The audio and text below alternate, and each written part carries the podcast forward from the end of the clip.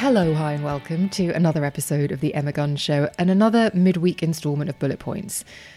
This week in the UK, it's Eating Disorder Awareness Week, and as someone who only came to realise that my food issues were an eating disorder and not a lack of self control and greed, I wanted to talk about it in case it could help someone else find their path to recovery. One size fits all seemed like a good idea for clothes Nice dress. Uh, it's a it's a t-shirt. Until you tried it on. Same goes for your healthcare. That's why United Healthcare offers a variety of flexible, budget friendly coverage for medical, vision, dental, and more. So, whether you're between jobs, coming off a parent's plan, or even missed open enrollment, you can find the plan that fits you best. Find out more about United Healthcare coverage at uh1.com. That's uh1.com. Hey, it's Ryan Reynolds, and I'm here with Keith, co star of my upcoming film, If, only in theaters, May 17th. Do you want to tell people the big news? All right, I'll do it. Sign up now and you'll get unlimited for $15 a month in six months of Paramount Plus Essential Plan on us. Mintmobile.com slash switch. Upfront payment of $45 equivalent to $15 per month. Unlimited over 40 gigabytes per month. Face lower speeds. Videos at 480p. Active Mint customers by 531.24 get six months of Paramount Plus Essential Plan. Auto renews after six months. Offer ends May 31st, 2024. Separate Paramount Plus registration required. Terms and conditions apply if rated PG. So it's Eating Disorder Awareness Week here in the UK at the time of this podcast going live. So the week beginning the 26th of February. And truthfully, I wasn't going to talk about it. I had intended completely to swerve the topic.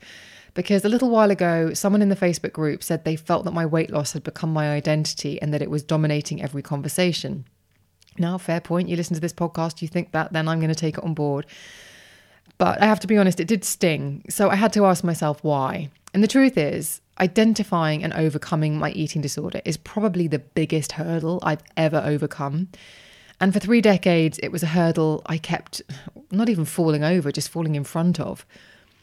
The relief I feel is almost indescribable to have overcome that hurdle. The way I actually feel, because I can now participate in my own life for the first time, is something I really struggle to put into words, although obviously maybe I've tried too much. So I can completely understand why this would seep into my content in a way that might feel unnecessary to someone listening. But the thing is, is this for me has been and continues to be life changing.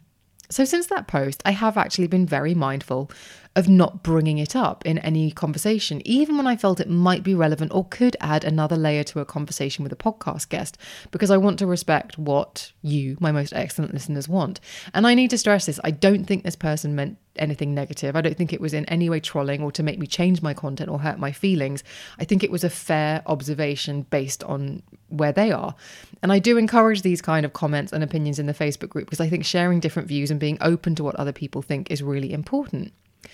However, as I went through the inbox the other day, so many messages were from people who find themselves where I was a few years ago, completely consumed by thoughts and feelings about food, their body, their weight, their shape, and desperately asking for a way out. So, this is my way of saying that if you do find the fact that I talk about my experience with overcoming an eating disorder and finally making peace with and nurturing my body a bit boring and you don't want to hear it in every episode, then I, I do understand. And I will be mindful not to bash you over the head with it. But given how many people do come here or to my Instagram or my website for this kind of content, it feels churlish not to at least respond to that in some way. And given that it's Eating Disorder Awareness Week, it feels like the right time. Furthermore, I am a trained journalist, and it's always my aim with any content, even the deeply emotional stuff, to leave you with something helpful, something you can use or pass on so that our time spent together feels like a fair exchange. So, with all of that said, what I want to say in this episode of Bullet Points is that I have a binge eating disorder.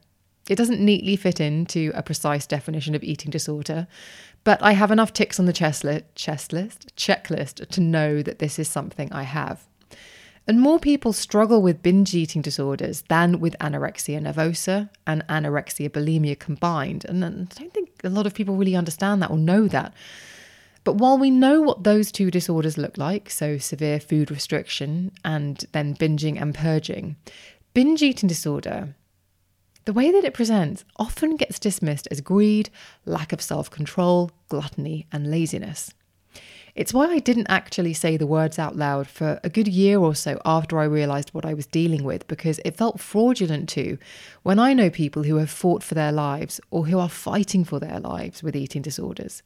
One of the sweetest and most hilarious people I ever met in my time on magazines, Nikki Graham, who, if you're in the UK, you will absolutely know her from Big Brother. Who is she? Who is she?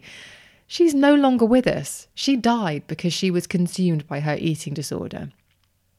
So even when I can look at a diagnosis, I can look at the signs and admit how it impacts me, how life limiting it was, how it has been so so awful. I still minimize my own disordered eating as somehow not legitimate in comparison. Eating disorders are mental illnesses. In the case of binge eating disorder, it's to quote the sort of the definition, it's where people eat very large quantities without feeling like they're in control of what they are doing. So it's a little bit like phase one of bulimia, there's no purging afterwards. For me, it presented as a complete preoccupation with food, but also with my weight, my size, my shape. Much of the time, I would try to go for as long as possible without food. I'd feel great the longer I could go without it. I was like, yeah, I'm finally winning. I'm like thin people. I don't want to eat today. Woo! Only to inevitably gorge on it once I did start eating. I couldn't tell you what feeling I was expecting to find, or quiet, or calm when I started eating. But I do know that I never found it at the bottom of a huge bag of crisps. I never found it at the bottom of a pint of ice cream. And it never made sense when I was eating scraps out of the bin because, dear listener, I have done that more than I care to admit. And worse still, sometimes it would be two or three trips to the bin. Again, I don't know what I was trying to find, but what I was hoping was there, but it was never there. I started my recovery after breast reduction surgery when I had a general anaesthetic and an operation that required six weeks of recovery, only to look in the mirror and still hate what I saw. I could no longer hide from the fact that the issue was food.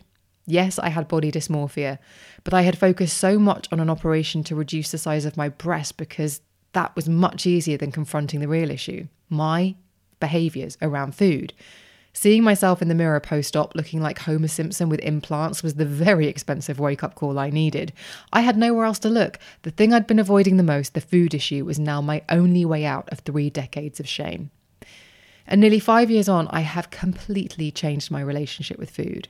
I no longer treat my body like a dumpster fire, and I eat and work out to make it stronger. As a consequence, it has changed shape, and listener, I am no longer Homer Simpson shape, but it is the effort to support it that is the greatest win, not the way it looks. It's important to tell you, though, that recovery isn't linear. I have and will continue to relapse. And these relapses can look like tiny shifts in behaviour not plating up my food, eating standing up at the kitchen counter, constantly going to the fridge to look for something, whatever that might be. It's taken time and effort, but I can now catch those shifts and get back to a normal of fueling myself in a way that's efficient, supports my training, and tastes incredible. And I know this part of my story doesn't chime with everyone, but for me, the disordered eating showed up as weight gain.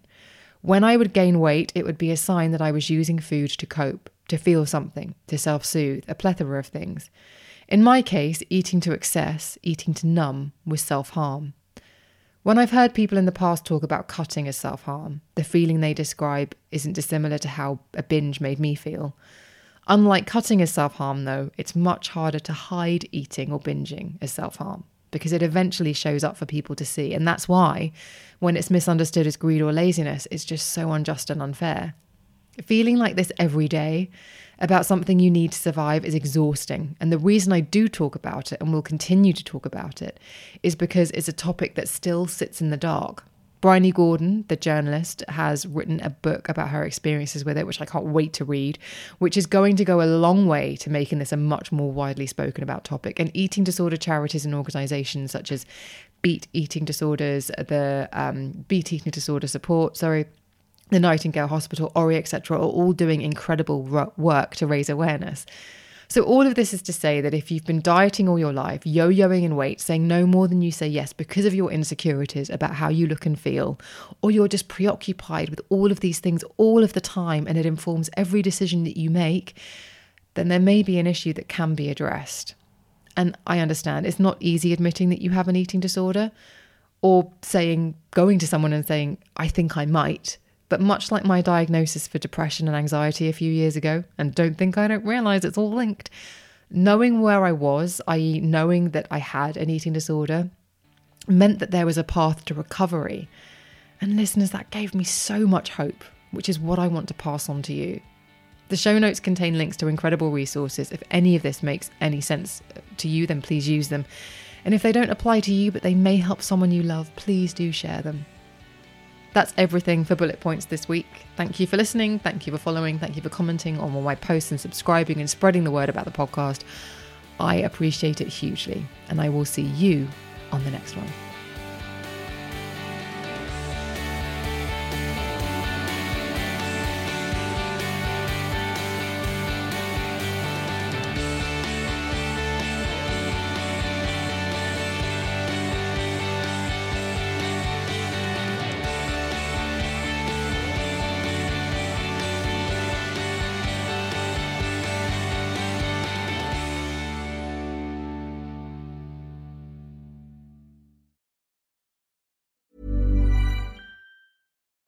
Life is full of what ifs. Some awesome, like what if AI could fold your laundry? And some, well, less awesome, like what if you have unexpected medical costs?